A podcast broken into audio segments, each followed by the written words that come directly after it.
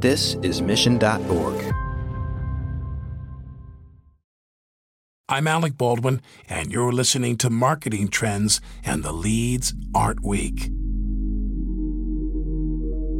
Hello, and welcome to Marketing Trends. This is producer Ben Wilson. Today's episode features an interview with Paul Geo. Paul is the Vice President of Product at Creative Market, an online design marketplace. On this episode, Paul discussed how to market a marketplace and also talked about design, analytics, and how he went from marketing to product management. Enjoy. Marketing Trends is brought to you by Salesforce Pardot, B2B marketing automation on the world's number one CRM. Are you ready to take your B2B marketing to new heights? With Pardot, marketers can find and nurture leads, close more deals, and maximize ROI. Learn more by visiting pardot.com slash podcast or click on the link in our show notes. Welcome to Marketing Trends. I'm Ian Faison, Chief Content Officer here at The Mission. And across from me in studio, Paul, what's going on? Hey, how's it going? Good to be here, Ian. Yeah, it's good to be here. We miss Lauren, though. Shout out to Lauren, who's. Yeah, where's prob- she at today? She's probably surfing. Jealous. When in, when in doubt, she's surfing. No, she's probably working hard on the Marketing Trends newsletter where Lauren's Corner is going to make a triumphant return sometime soon. But yeah, so you just have me today for better for worse. We want to get into a few different things about your background. You are currently a VP of product at Creative Market. That is right. Yeah. Which is interesting because you just switched over. So we definitely want to talk about that. You know, back in the day, you had an interesting start at Creative Market. So we'll get into that. And then we're going to talk about marketing a marketplace, how to market and grow one, talk about prosumers, which is a new term that Paul introduced me to, talk about why design's important, and uh, and you know our typical general marketing advice. So uh, let's get into it. How did you get into marketing? Uh, that is a good question. Um, I I kind of stumbled into marketing. It wasn't something that I was intentional about early on in my career. The short of it is, I was in college, taking various business classes, trying to figure out what I liked. Finance was kind of appealing to me, and marketing ended up actually being the shortest way out of college. Uh, I actually had a lot of ambition to get out of college when I was in college. And yeah. just I wanted to do my own thing. I wanted to start my own business. I have a family who've all been very entrepreneurial, and uh, some of them don't even believe in college. And so marketing was that route, and then I just fell into it. And the more that I learned, the more that I ended up uh, kind of respecting and appreciating marketing.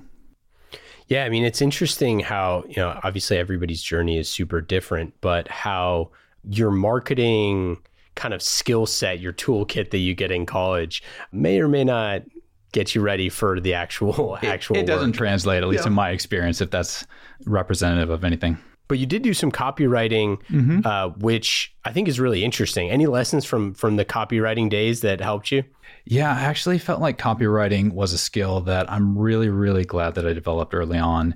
And part of that's just because when you're writing, you have to keep the end user in mind. You have to yeah. understand their psychology, you have to understand their motivations, um, and really appeal to them. And so it's kind of a foundational layer of marketing. And again, it was serendipitous. I just kind of got pushed into it. Uh, it was something that I could do, I happened to be okay at, and the rest is history. So tell me about Creative Market. What was your first entry into the company? What does the company do? And what's kind of your current role there now? Yeah, so I'll, I'll, talk about the company first and then talk about my entry point. Uh, so, the company is a design marketplace. So, we sell design assets. So, if you're not familiar with design asset space, uh, probably means you're not a designer, which is completely okay. But we sell everything from fonts to UI kits and icons to illustrations to mock-up packs to 3D models that are used in gaming and animation to stock photos. So we have quite a breadth of content. And because we are a marketplace, we have two sides that we have to cater to. We have uh, a contingent of about 30,000 sellers who are making anywhere from a few dollars to millions of dollars on the platform located all around the world. And then we have about 5.5 and growing million users on the buyer side of the marketplace. And so the company itself was a YC company and just kind of quickly grew. I ended up joining the company right after it was actually acquired by Autodesk. And I was I was talking to the founders, talking to some folks at the company prior to the acquisition, and it was a really interesting concept to me. Um, I had been familiar with the design space because I worked in advertising at an ad agency in the past, and so I was kind of familiar with the customer, some of the pain points it was it was truly an exceptional team. The team had founded a few other companies in the past, had a lot of success, and so I wanted to be around that pedigree. And uh, they got acquired, and that acquisition almost stopped me from joining. But the promise to me was, hey, we're going to remain an independent startup within this much larger company. And to the best of their ability, they were able to do that. But I don't think any company can truly stay kind of independent operate as a, a true startup within a larger publicly traded company. Yeah, you know what's interesting is, and for everybody, it's just creativemarket.com if you want to check it out. Um, and we'll link it in the show notes. One of the things that I find pretty cool, and we can get into this with some of the more marketing strategy type stuff, is you have some exclusive free goods on the website. We do have free goods. Those are very, very popular. Yeah, I would imagine so, right? But it's something that is a very purposeful mm-hmm. tactic, I'm sure. Yep. But with a company so large as Autodesk and and company, you know, this new YC hot startup in creative market, what was kind of your experience kind of navigating those two worlds until the ultimate spin out yeah, it's it's interesting because we went through a few different phases at Autodesk because the the larger parent company, Autodesk, of course, went through a few different phases. And so when we first joined Autodesk, we joined what was called the consumer division, which was really this experimental group where Autodesk was essentially throwing money at things. So they tried to build their very first hardware product. It was a 3D printer. They've since shut it down. They ended up making acquisitions across the board from social products that had very little to zero tie into their core business to education products to us. And so initially, when we joined, it was great because they were throwing money at us. They didn't know what to do with us. They didn't have the consumer pedigree that we had. They had never built a marketplace before. And so yeah. they really relied on us as experts. But there's always motives there. There's always a desire to try to tie the marketplace or any acquired product into the larger org. And so they tried to force a few things. Luckily, we were able to kind of stand our ground, keep our distance, and remain fairly independent. But the thing that I learned there is big companies move slow. We all know that. If you ever want to get something done, don't join most big companies. Yeah, uh, totally. Uh, you know, we we definitely fought some battles to try to kind of spread best practices, whether related to product development, to product growth, to marketing across the organization, and it was met with somewhat limited success. It really was dependent on kind of the stakeholder involved and was there somebody who actually had buy-in. So, you know, I think the short of it is we learned the hard way that it can be really hard to actually have an impact at, at a larger company. So you were responsible for propelling growth mm-hmm. within the organizations for a long time, and then you just recently switched over to product. This is like yes. classic marketing trends thing that we love to talk about is like the difference between growth being built into the product, marketing being built into the product versus marketing marketing the product. Why did you make the switch and was that an exciting kind of opportunity for you? Yeah, so you know, I transitioned into product pretty recently, and uh, it's it's been a really good thing. And the reason I say that is because in my mind, there's really these two components of product. One is the product itself, building core value, innovating for the customer, hopefully delivering on that value. And then the second big aspect of it is distribution.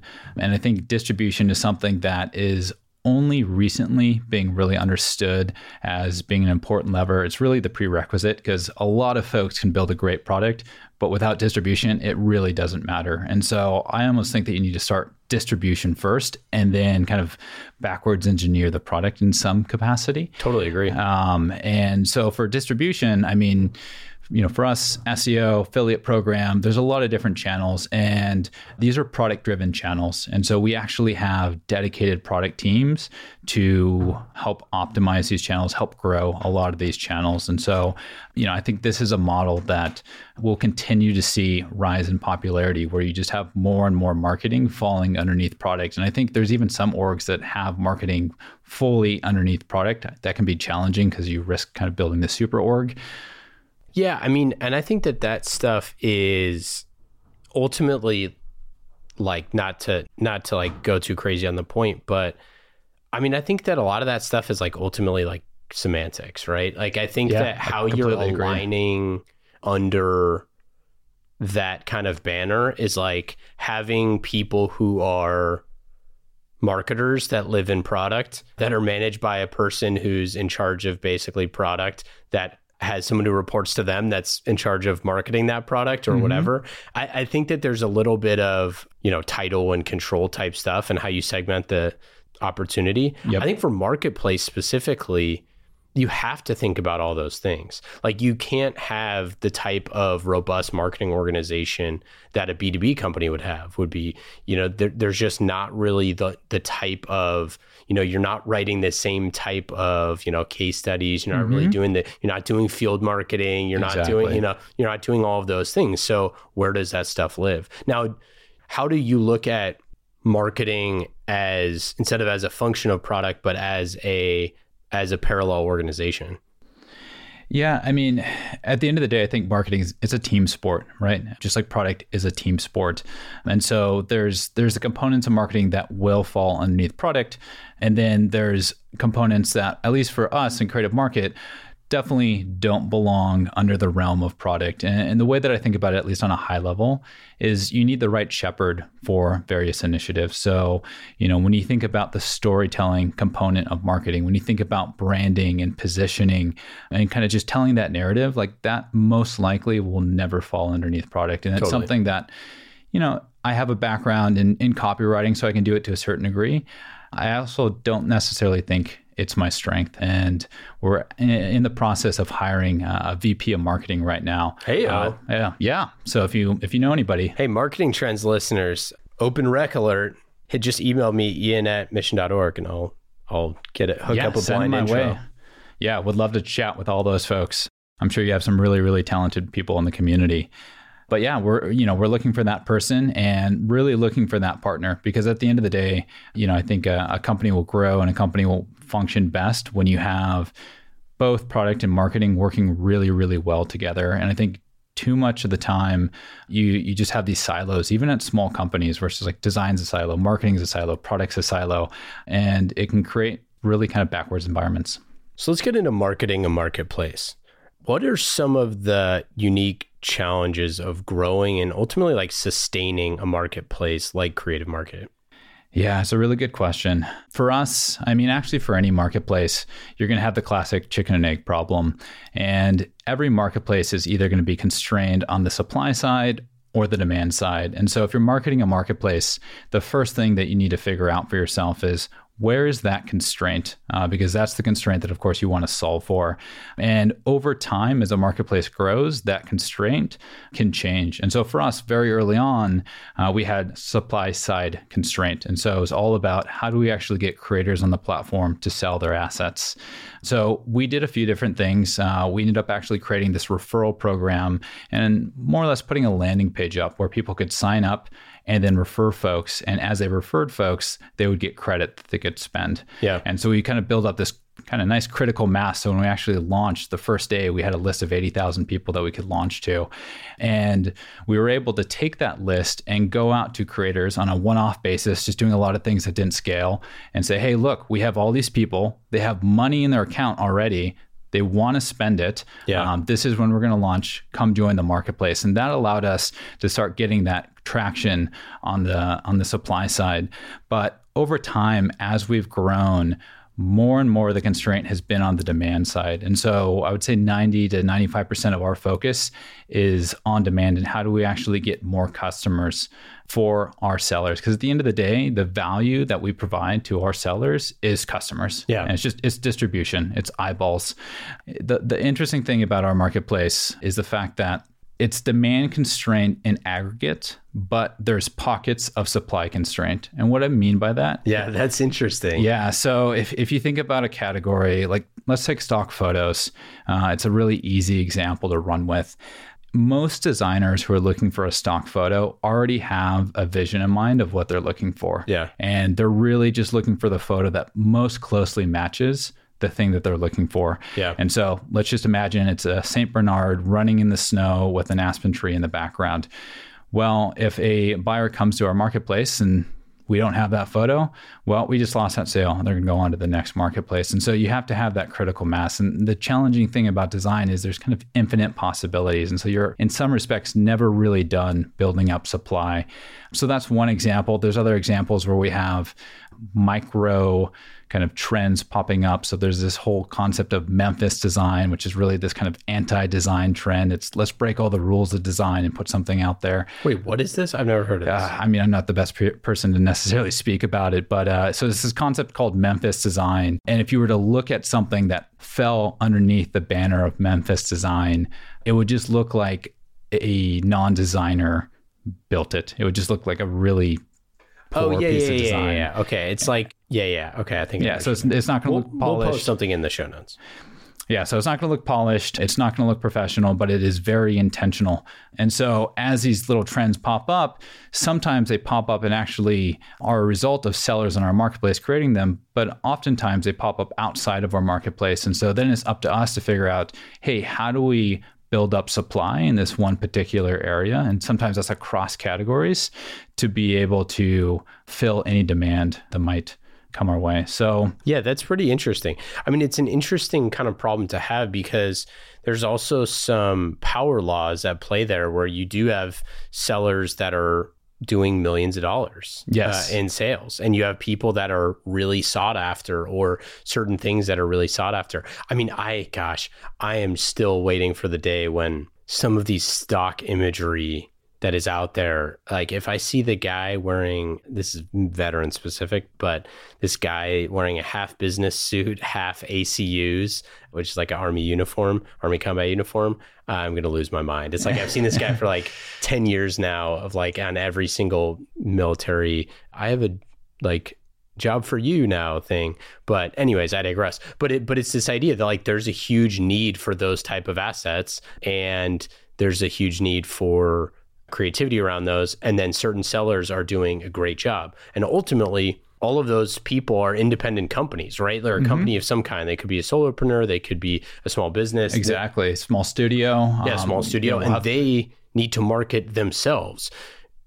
Do you find it challenging that, like, how do you accentuate some of the things that they do to promote themselves without like playing favorites or something like that? Like, how does that work? Yeah, I mean, there's a lot of different components of it. I mean, part of it is search algorithms, right? Obviously, you know, for us as a company, we care about Google, we care about trying to rank high uh, within the SERPs. But for a lot of these people, they have the exact same concern just within our own search pages. And so, what we're trying to do more and more is at the end of the day, give our customers relevance and ensure that our customers are finding products that match their needs. Because at the end of the day, we're just matching the right person with the right asset or series of assets to kind of fulfill their project needs. And so, with that, we can give our, our sellers best practices and essentially make them a marketing force for us. It's something that we have started doing over the course of the last year where we kind of a tell them what to create hey we're seeing this particular trend on the marketplace you should create things like this but then b just give them more and more advice to be able to kind of promote things whether it's within our search engine or even offsite I found the golden retriever in, in field photo, by the way. uh, there's probably a few of those There's a lot, but it's pretty great. yeah Uh, Three dollars it's a it's a bargain by TC Design and Photos. He's got his tongue hanging out. Maybe we'll link that up in the show notes as well. So what what are some of those best practices that you see people use? That you see sellers use on on the platform? Yeah, so I think there's a few different components here. One is just search engine optimization, as I was just speaking to. So, do you have good tags? Are you writing uh, a relevant description? You know, is it unique to your product? Is it relevant to searchers? So, are people kind of clicking through and buying it? Are they clicking through and bouncing right back to the SERP page? So, that's a huge component. In addition to that, there's a lot of just kind of marketing 101 things. I think the folks who have had a lot of success on Creative Market understand some of the key components of marketing, things like packaging. One thing that makes our marketplace somewhat unique is the fact that a lot of our screenshots that sell the products are really, really well designed, right? These Hmm, are professional designers. And some of the professional designers who are the most successful will tell you they spend more time on the screenshot than they do on the actual product itself. And so presentation matters, positioning matters. If you go into, let's say, the font section, you'll see all these different fonts. And unlike a lot of other sites, a lot of these fonts are positioned. And so they'll have kind of a certain stylistic aesthetic. And that kind of helps communicate to the to the buyer, hey, here's a use case for this particular font. I think you know that's another thing that a, lot of folks are doing really well who are pretty popular in the marketplace is that they kind of show the the end use cases um, and they show how a particular product can benefit a person's life so you know that's that's a lot of it. You know, there's other components too that aren't maybe necessarily marketing, but kind of fast customer support in many respects. These people are their own businesses, so they have to respond to customer support very quickly. Otherwise, they're going to get bad ratings and kind of get demoted within the marketplace. And then a lot of these folks have built up followings outside of our platform. So it could be on Pinterest, it could be on Instagram, it could be on Facebook that can go a long way to kind of getting some early traction, early success on the marketplace, and then hopefully writing that. This is some great SEO. I'm looking at a logo right now that's called Hands Heart Love Logo. Yes. That's mm-hmm. great. Good job, logo by. But yeah, I mean, it, that's, it's an important thing, right? It's uh, mm-hmm. it's right place, right time. And if you're looking for hands, heart, love, mm-hmm. that that's a great. It's a great lesson for marketers that that is the ultimate right place, right time. Yep. What about the alternative to that, which is like I, I don't know if you have a name for these people, but like the scrollers, right? The people who are just kind of cruising around. They don't know what they're looking for yet, but they're looking for something that catches their eye. Yeah, so we definitely have those people. Uh, when we think about our customer base, we have designers and non designers. And oftentimes, the designer is very intentional about what they're seeking out. They know exactly what is that component. And so then it's just a matter of SEO. Oh, it's like a component of like a larger thing. Right. Yeah. Oh, cool. Yeah. Okay. As opposed to a non designer who might just be looking for inspiration. And that's where things like the packaging really comes into play. People are more willing to make an impulse purchase because they see something, it looks good, it looks pretty, and then they go off and buy it. Let's get into the actual kind of design aspect of this, which is what are some of the like design lessons for marketers? I think we all fundamentally know how important design is to marketing. I think that traditionally, you know, the uh, kind of Madison Avenue style, agency style, so much is focused on that, perhaps too much, uh, perhaps much too much. But I think now with with how visual Facebook is and Twitter, I don't know if you've ever had the thing where you're scrolling around on Twitter and you're in a pocket where you don't have service enough to load the images and you're mm-hmm. like, "Oh my goodness, this just this just got so ugly." I think having striking imagery is a huge differentiator for marketers and having things that are beautiful and consistent and align with your brand. What are some of the takeaways about design that you've learned working in a place that is experts at, at design?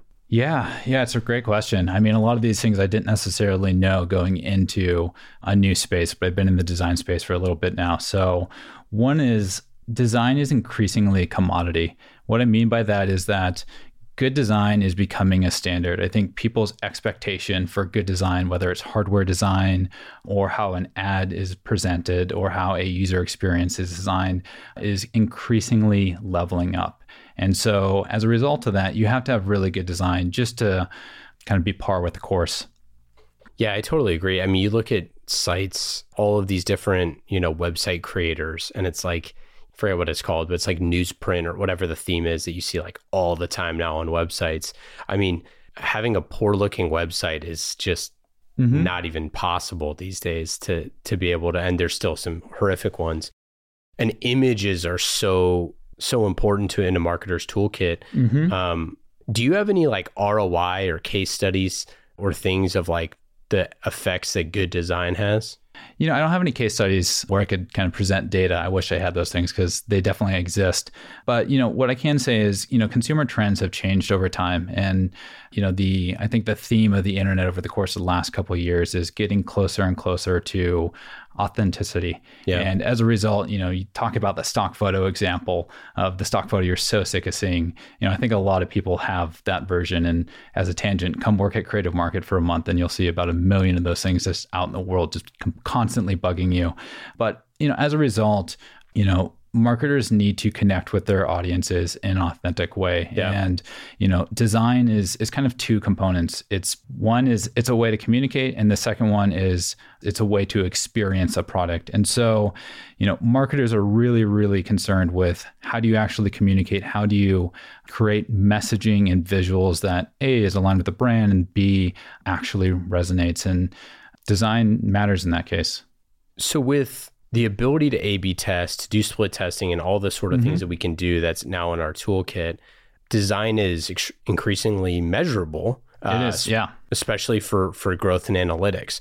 And one of the first things that you know, as as you came into your role at Creative Market, was doing an analysis of paid channels, eliminating poor ROI campaigns, doing split testing and testing scalability and all that. What were some of the insights that you really glean from being able to apply a rigorous analytical mind to some of the things that might not have had that in the past? Yeah, yeah, definitely. It's a, it's a really good question. You know, one is localization matters. You know, something that I found right out of the gates was we just had very, very different performance across various geographies, and certain messaging was resonating in certain areas and not resonating in other areas.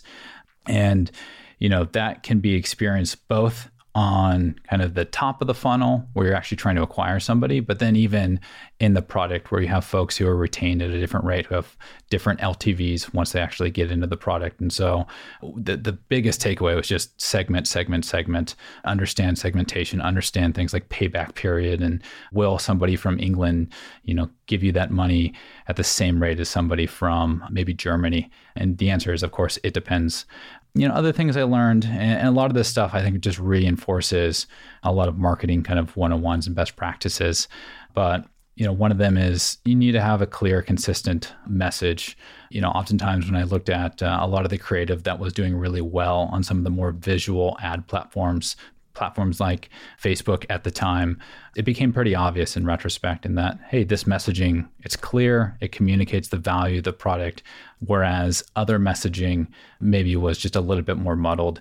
The other thing that I learned was some of the the ads that I thought were doing really well, if I just looked at the platform data, were actually underperforming when you looked into the product. And what- Interesting. yeah, so we would have these ads that were kind of general purpose and they tried to speak to a broad audience. And We thought that was a good thing. Like let's just reach the broadest audience like possible. like quote unquote brand play, right? yeah, yeah. I mean, you could you could call it that. Because you're um, like, oh, I'm reaching a lot of people for a cheap amount of money. Yep. This is the equivalent to like a TV ad or something like that. It's reaching a lot of people. It's getting our message out there. Exactly. Yep. Yep. And so, you know, what what we ended up finding is that a lot of these folks just were really bad fits for the product itself. The product didn't necessarily have product market fit with some of these audiences. And so we found that using things like technical language and language that only certain groups would resonate with in conjunction of course with targeting maybe changed the numbers on the platform but ended up leading to much more favorable numbers once people got into the product. So again, you know, going to the holy grail metric of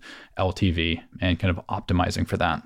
You know, it's funny. So I, I ran a conference a few years ago and it was for military veteran startups. Mm-hmm. And we we did split tested messaging by branch of the military, but Okay. not by saying like, you know, hey, were you in the army? Were you in the navy or anything like that? We were doing it based off of certain slogans that only people in those military services would use. Mm-hmm. And they performed like way higher than all the rest of our copy. Yeah, but it's stuff like that. same like, learning. right colloquialisms um, Mm-hmm. these type of things that you know are not meant to be widespread right Mm-hmm. uh, is it's, it's a great insight and especially when you're getting someone to like take the next step in your funnel because i think a lot of times that type of like what gets somebody to click well when you're paying per click Yep, exactly. you really don't want a lot of people to click on the most broad ad because uh, you know a lot of the people that are you make a really good ad and that's very clickable because it's sounds fun it's like hey you know these 10 photos of uh, whatever dachshund puppies it's Right. like everybody's going to click on that because they want to see and puppies, but those people aren't looking to, you know, buy design templates. Yeah. I mean, we learned the exact same lesson through content, actually. If we go back a few years, uh, we had a pretty big content machine at Creative Market. It was started by my predecessor. And we became known as the BuzzFeed for design on Facebook because we became so good at just gaming the Facebook Yeah. algorithm Yeah, and creating this content that would get a single post would get hundreds of thousands, if not millions of views within a period of a month. Wow. Um, and so had incredible success there. And then over time, we kind of built out the analytics infrastructure to really understand the value of content. Uh, because, of course, as a startup, we want to be pretty intentional about the things that we do invest in and don't invest in. And so we could understand things like, all right, if somebody viewed that piece of content, what do they do for the next six months? We essentially built Google Analytics in house just to get at some of this data. And uh, no surprise, the learning was hey, there's some of this content that is just getting a tremendous amount of eyeballs, not converting anybody. Like Yeah. it's great that you create a nice, funny piece of content that's getting shared out. And there's, you know, some benefit to that, right? There's some brand benefit. I was just going to say, I mean, there's I, there's some very legit benefit, especially in your stage of company, Mm-hmm. right? Is like getting your name out there to a large percentage of people that becomes becomes synonymous with things that are good is, is a good thing to have yeah. when then those same people know who you are and when you serve them ads then they click on them Yep. and then it costs you a ton of money that is uh, when keeping it real goes wrong Yeah, exactly. Exactly.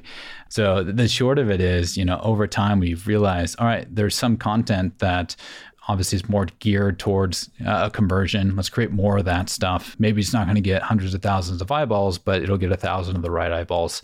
And then there's other pieces of content that, again, might get a few thousand, maybe a few tens of thousands of eyeballs, but it's really good as a kind of point within a customer's journey to then make a, a subsequent purchase or a first time purchase later on uh, in their life cycle.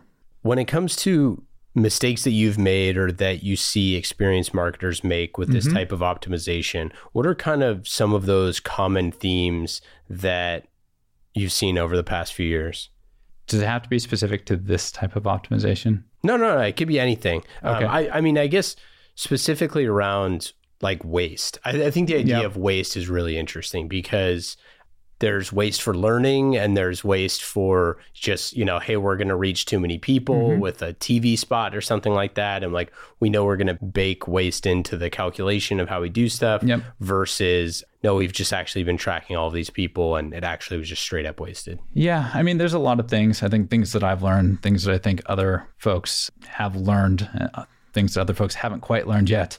You know, one of them is, and I've already kind of touched on this, just really pay attention to metrics down the funnel because those really, really matter. And especially at a startup where money matters and cash flow really matters. Like that's something that I personally didn't fully appreciate early on is just how important cash flow is to be able to continue to invest and to continue to invest in some of these channels. Like pay attention to all those things because if you can get that money back faster, even if customer A is worth the exact same amount as customer B, it'll allow you to reinvest and get more data, generate more learnings, and just kind of move faster, generally speaking. So that's that's one big thing. You know, I think a lot of marketers they remove themselves and maybe not even intentionally so from the fundamentals of marketing. And you know the two fundamentals are a just understanding your users and then b kind of understanding the data. And i think a lot of leaders have a tendency to kind of get further and further away from that. But those are really those really form the the, the bedrock for all optimization, whether it's happening via content, whether it's happening via paid platform or any other channel itself. Beyond that, you know, I think people get excited by channels. You know, there's a whole idea of, hey, channels are kind of drying up right now. Not a lot of new massive platforms to take advantage of.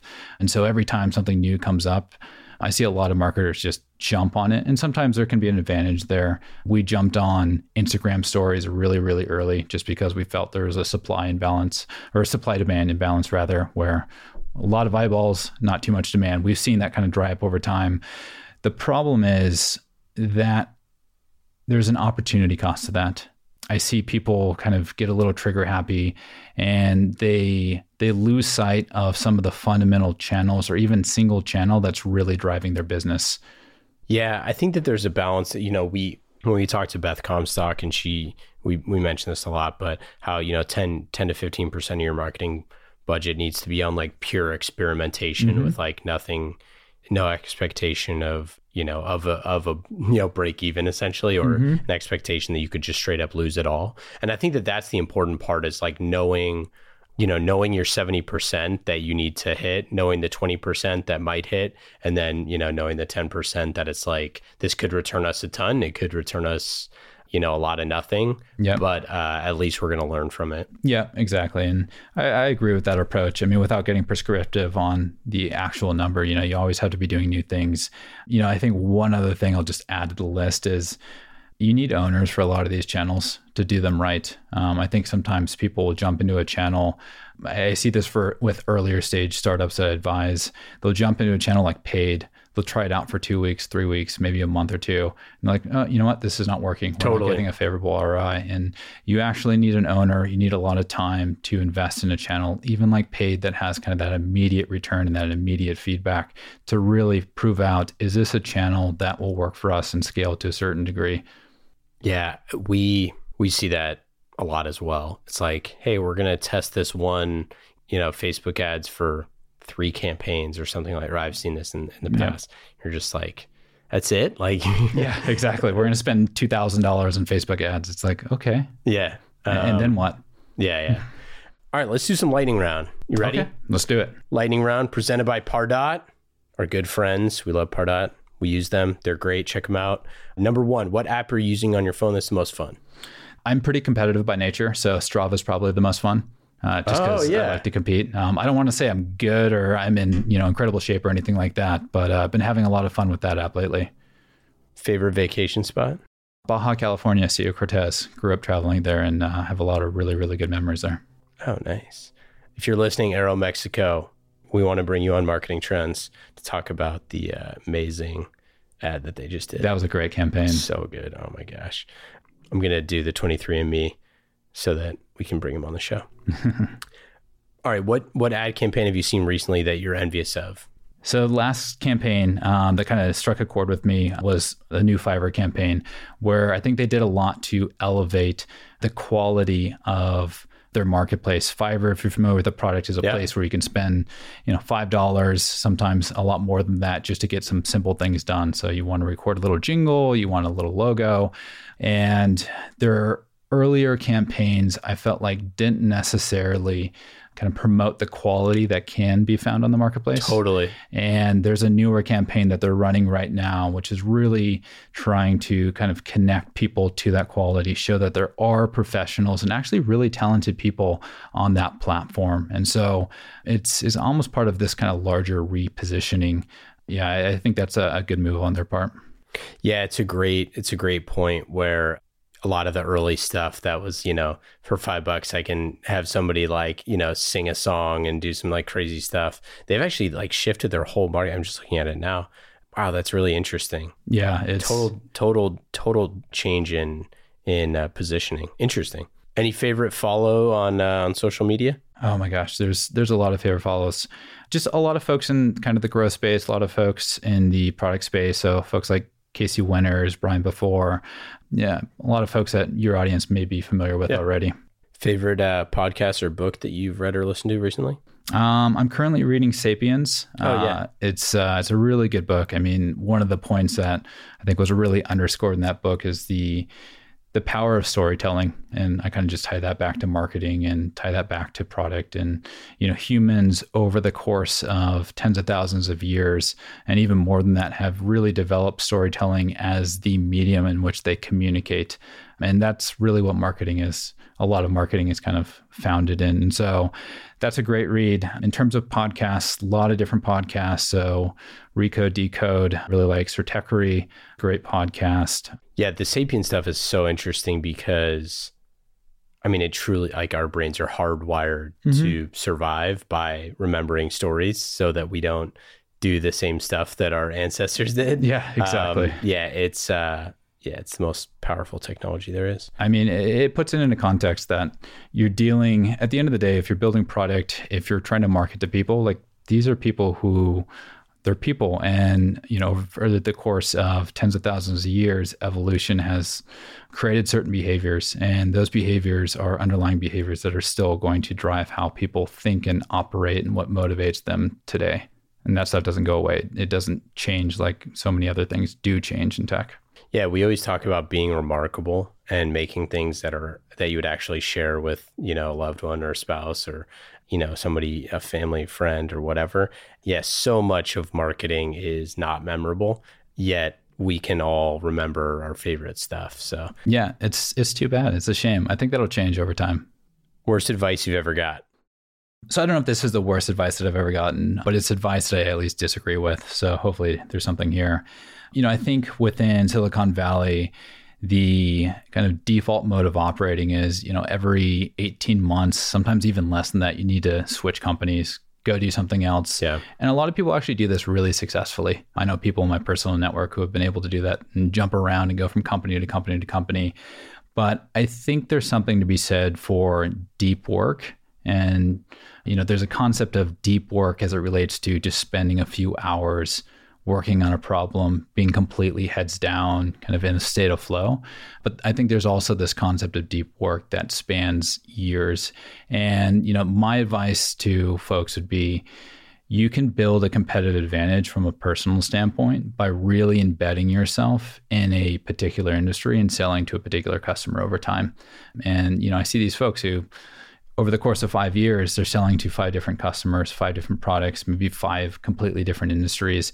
And, you know, I think back to my own success, and a lot of it has, you know, come from the fact that I've been embedded in the design industry for four or five years now. And I feel like I have a tremendous amount to learn still, but I think it's really, really helped me make good decisions and uh, kind of help the business out. So, not the worst advice. You know, I think there's a, a case to be said to, to jump around a little bit, but advice nonetheless.